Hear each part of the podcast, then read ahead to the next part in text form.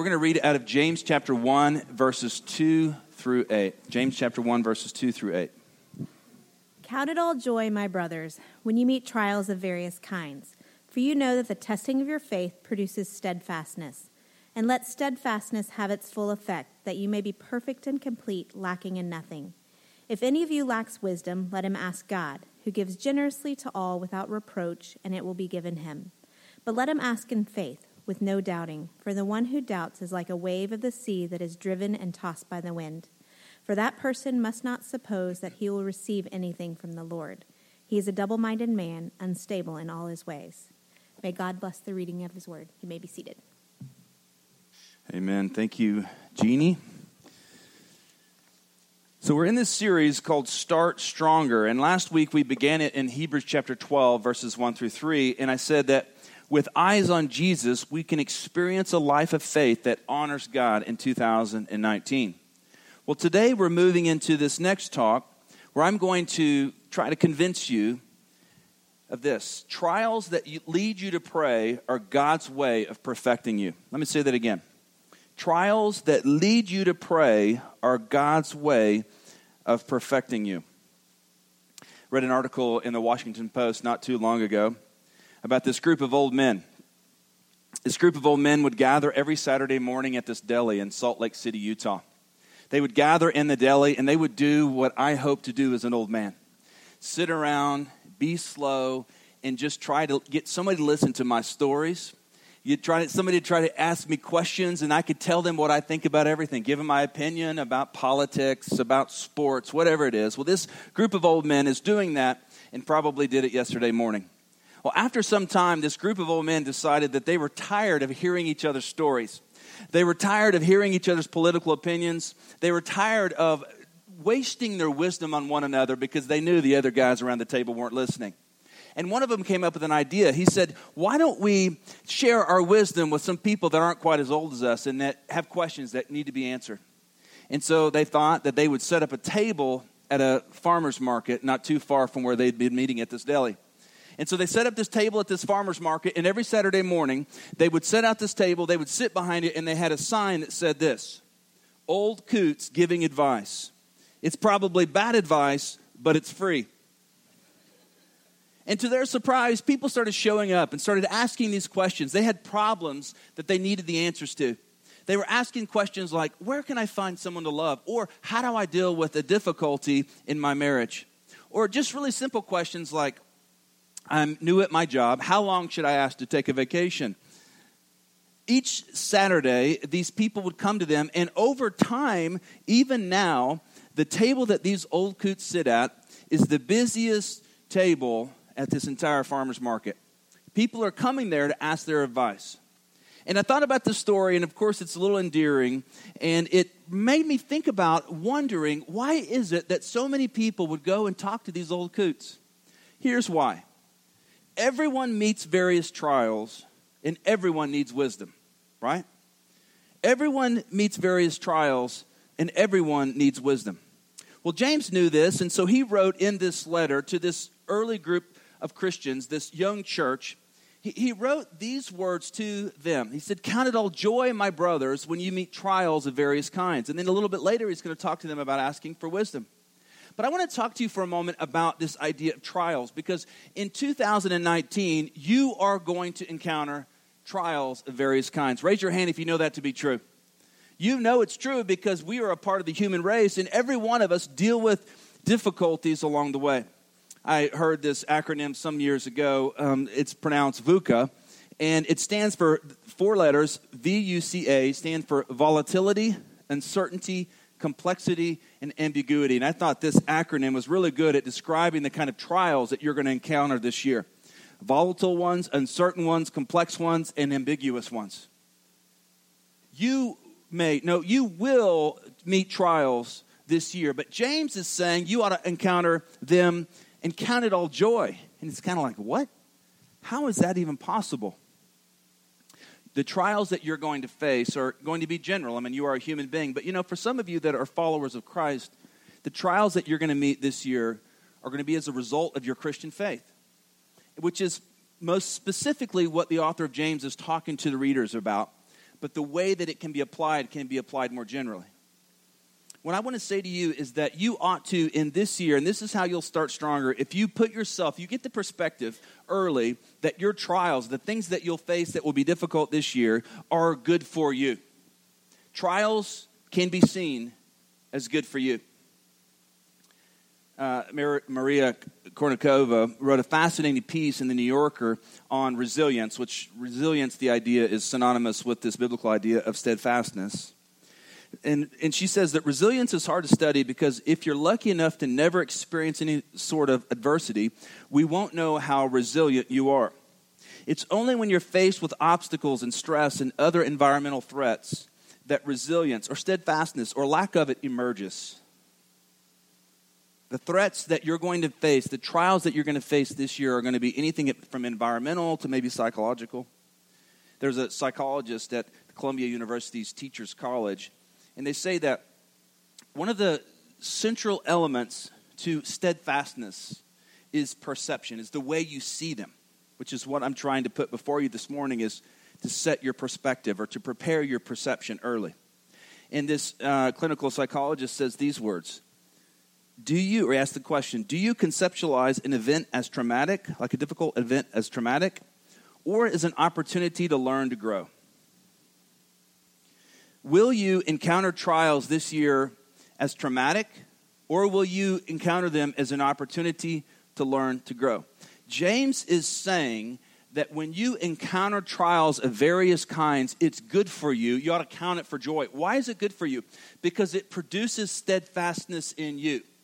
And steadfastness leads to this, or facilitates this process that needs to happen in you where you will become perfect and more complete, lacking in nothing you know, one of the more difficult parts of parenting. I've got four kids. The oldest is 14. I've got a daughter who's 12, a son who's 10, a son who's 7. Now, we have great kids, and fortunately, I have a wonderful marriage. Right?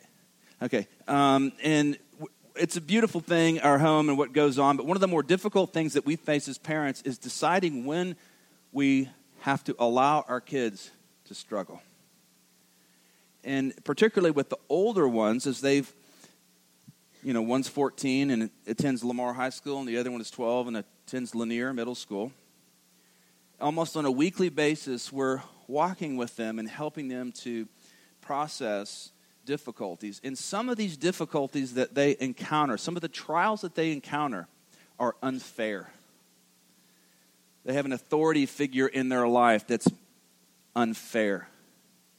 They have friends that are behaving in a way that's unfair it truly is a struggle. It truly is a trial for them. And so for Jeannie and I, we're praying often, like, God, give us wisdom to know how good, how when it is good to allow them to struggle, to suffer, even when the world around them is unfair.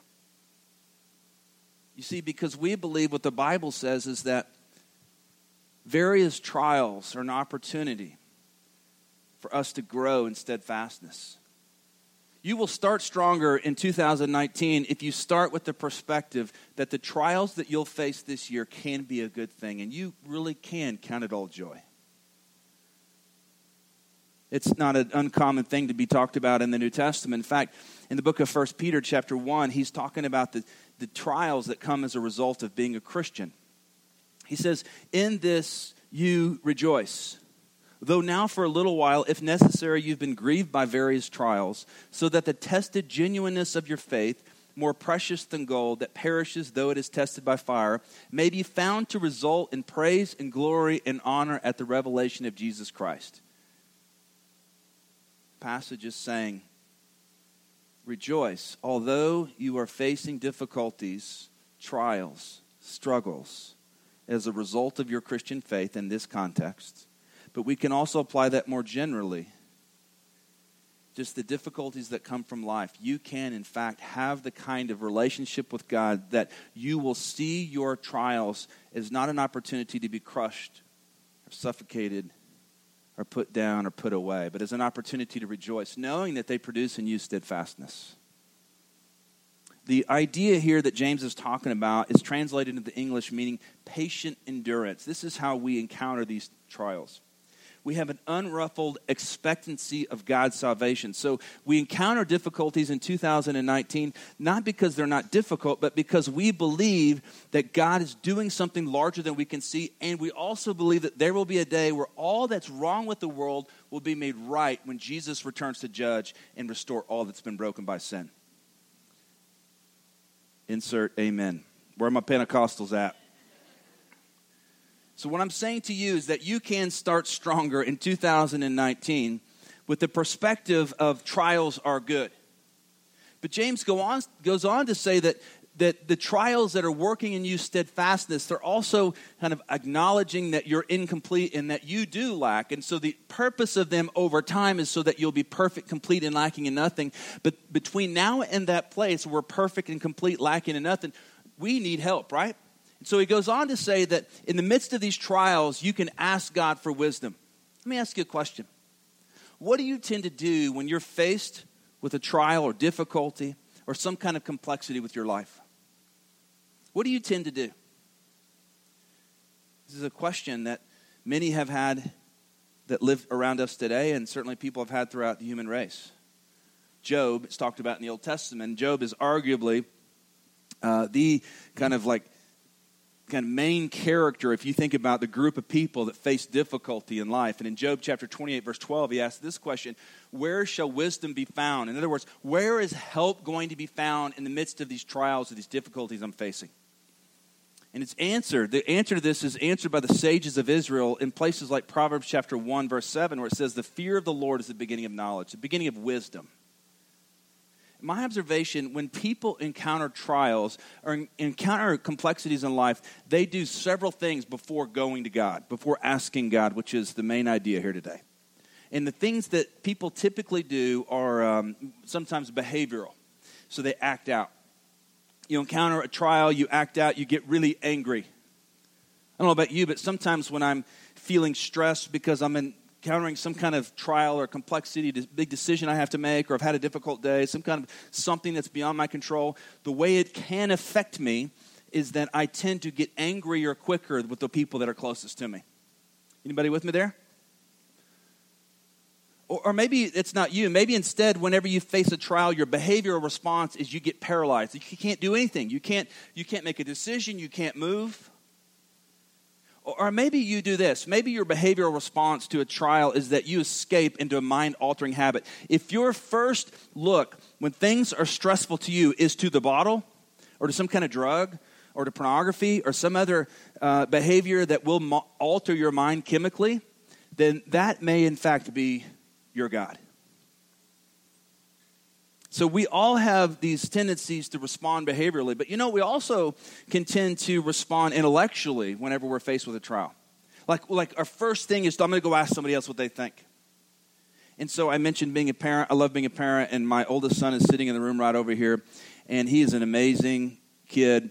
And one of the beautiful things that I get to do as his dad, becoming friend and coach, is uh, I get to help him in this season of his life, not just come to me for answers or his friends for answers, but to go to God for answers. You see, because our natural tendency is to look for something else, something else really right around us, some other kind of wisdom that maybe is held by another person around us. And that's not wrong, but I'm, my offering to you or my question to you is that I'm not sure that's the best first place to go. Uh, Esquire magazine. Anybody read that magazine? Me neither. I just found this quote. Um, he recently gave a scathing critique of Google. Do Google? Internet? Anybody? Okay, anybody do that? I think it's going to be around. I'd invest in it. Um, the author of Esquire magazine, or this article, said this about Google. As more and more people become alienated from traditional religion, we look to Google as our immediate, all knowing oracle of answers from trivial to profound. Google is our modern day God. Think back on every fear, every hope, every desire you've confessed to Google search box and, then ask yourself Is there any entity you've trusted more with your secrets? Does anybody know you better than Google? See, sometimes we want to go to other people to ask for wisdom. Or we might even, and surely this may be just a few of us, our intellectual response is we, to, we go rely on ourselves. Many people rely on themselves for the kind of wisdom that only God can give them. There's a growing uh, field of research about self perception and how it impacts the way you make decisions and solve problems. And I read this interesting report that said this that men tend to overestimate how smart they are. Ladies, come on, that's your opportunity right there.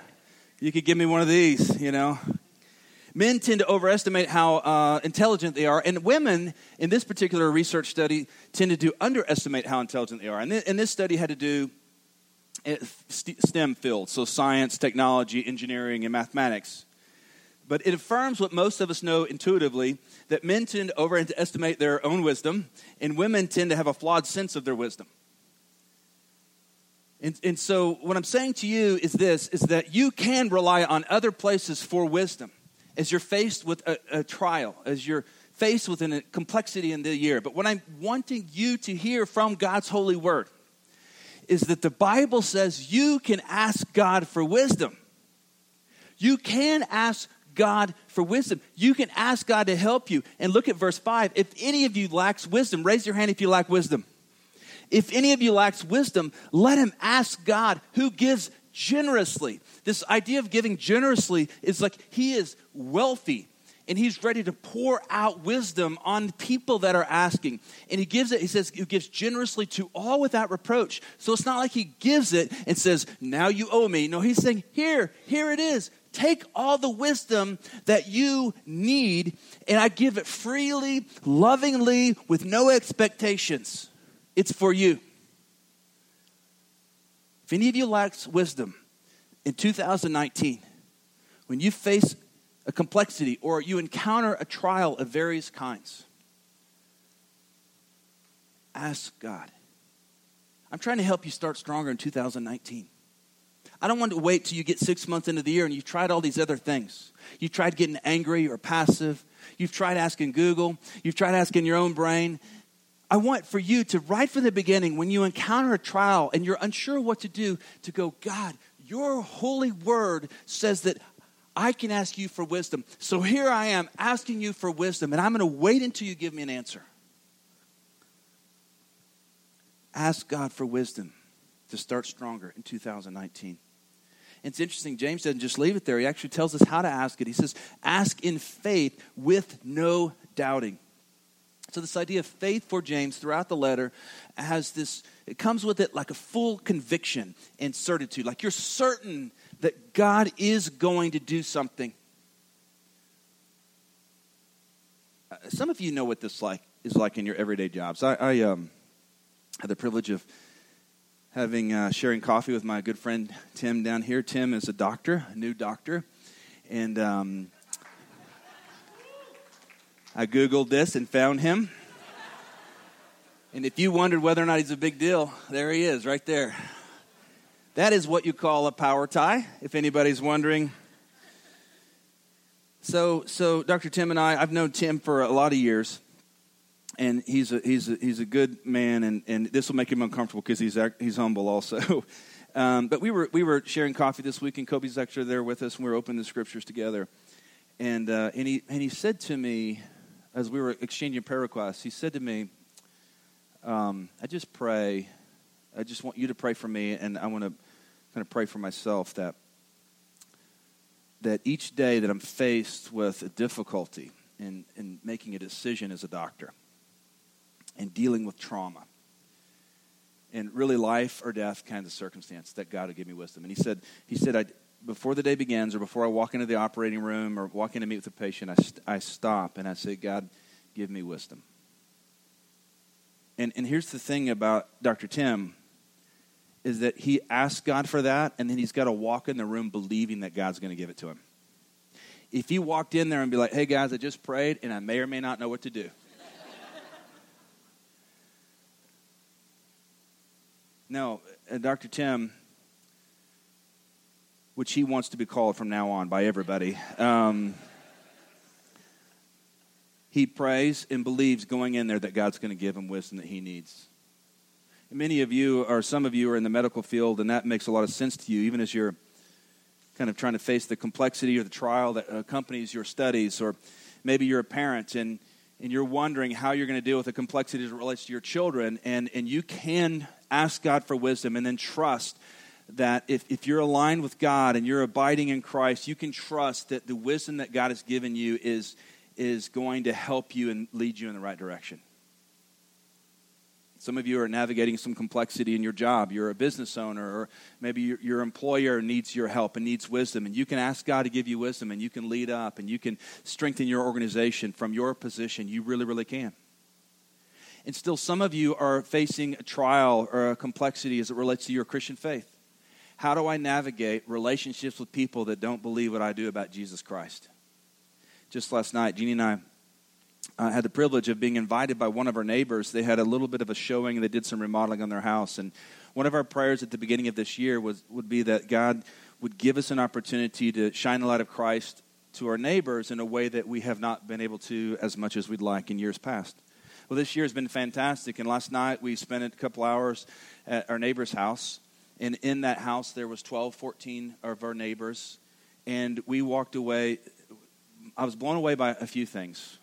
First of all, there's another Christian couple that lives on that block that they share our heart to, to really minister and love and share Christ with our neighbors. The people's house we were in at the beginning of the year, the, the couple uh, were not Christ followers. And they hit a complexity, a trial during the year, and we had an opportunity to be a part of it, led them to Christ. And so we're in their house as new believers and we're with this other couple that's our neighbor that are really committed believers and befriending and loving and laughing and sharing drinks with and food with, partying with a whole bunch of people, some of whom do not share our faith in Christ. As we're entering that kind of situation, we are regularly praying, God, give us wisdom. Help us to navigate this. How do we love people that think differently about the things that we think about, especially when we believe it's so important to love you and to reflect you in the world. Some of you, as a result of your Christian faith, are going to encounter not just like um, fun kinds of trials, like that would be, but real complexities. How are you going to navigate difficult conversations? How are you going to stand up for what you believe in in a way that's winsome and creative and loving and not judgmental or shaming and all these things? And more generally, all of us are going to face trials this year. All of us are going to face complexities. All of us are. And what I want for to be the very first thing that comes to your mind, it's not, wonder what Google says, or I wonder what my best friend says, or I wonder what my own brain says. I want for the very first response for you to be, I wonder what God says. If you will take that position, I promise you, you will start stronger 2019, and then at the end of the year, we'll all celebrate a wonderful year, no matter what you counter. So, with all that in mind, I want to conclude by actually rewinding and catching this phrase that says, So that you may be perfect and complete, lacking in nothing. It's interesting because James uses this word perfect five times in his letter, which is more times for as few verses than anybody in the New Testament. And so it's a major theme, this idea of being made perfect. Now, a lot could be said here, and I want you to know, though, as you're thinking about what he means by, okay, count it all joy when I, you encounter trials of various kinds, because you know that trials produce steadfastness, and steadfastness will do something in me. It will complete me, it'll make me perfect so that I'll be lacking in nothing. You see, the perfection that he's talking about here is not some kind of moral perfection, but like you feel like you've arrived. It's more like the perfectly being made into the person God wants you to be for his purpose, purposes. So it's not perfection like, wow, I no longer make mistakes. No, it's perfection like you're being shaped to be perfectly the kind of person that God wants in this world for his purposes and for his glory. So, the idea that I put before you, and then I'm going to say this, I'm going to say this, and then I'm going to pray, is that trials that lead you to pray are God's way of perfecting you. Let's think on and pray about these things. So, with your head bowed, I ask you this question What is a trial that you're in now? Some of you are in one. You're you don't have to wait for the weeks and months to come.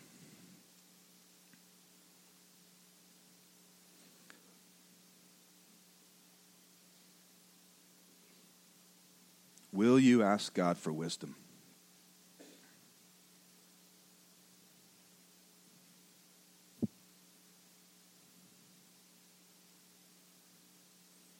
Ask God for wisdom.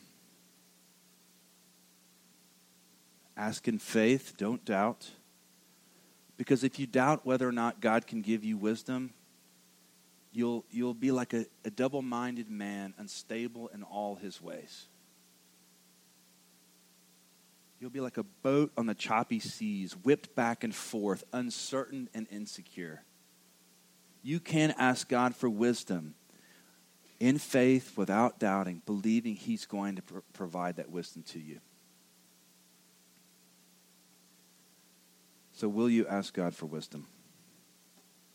It's really a call to be a person of prayer.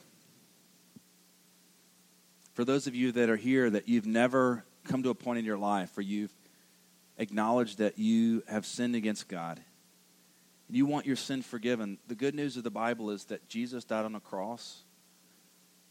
And when he died, there was a mysterious exchange where your sin went to him, and through faith, his righteousness is given to you. And if you will believe that Jesus died for your sin, you'll believe that you need your sin forgiven, and Jesus died for your sin, and he was raised from the dead, which gives you the hope of new life in Christ if you'll believe that in your heart, that exchange happens and you'll tell God you believe, then that's what you call being born again or becoming a Christian or being saved, becoming a believer. So I encourage you to do that today.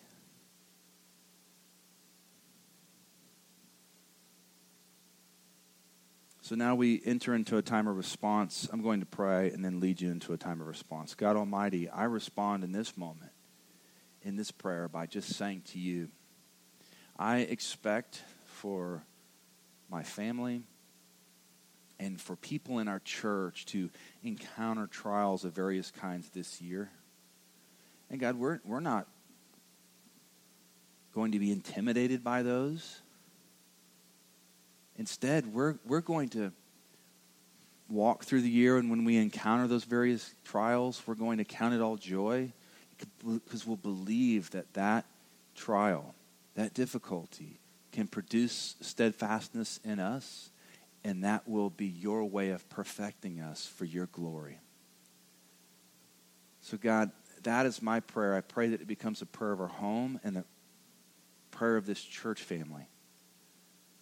God, for those that are here that are right now in the midst of a trial, I pray, God, that their first instinct would be to ask you for wisdom and that they would ask in fa- faith without doubting that you're willing to give them wisdom. And uh, God, we love you. This is our prayer. And I pray all this in Christ's name. Amen.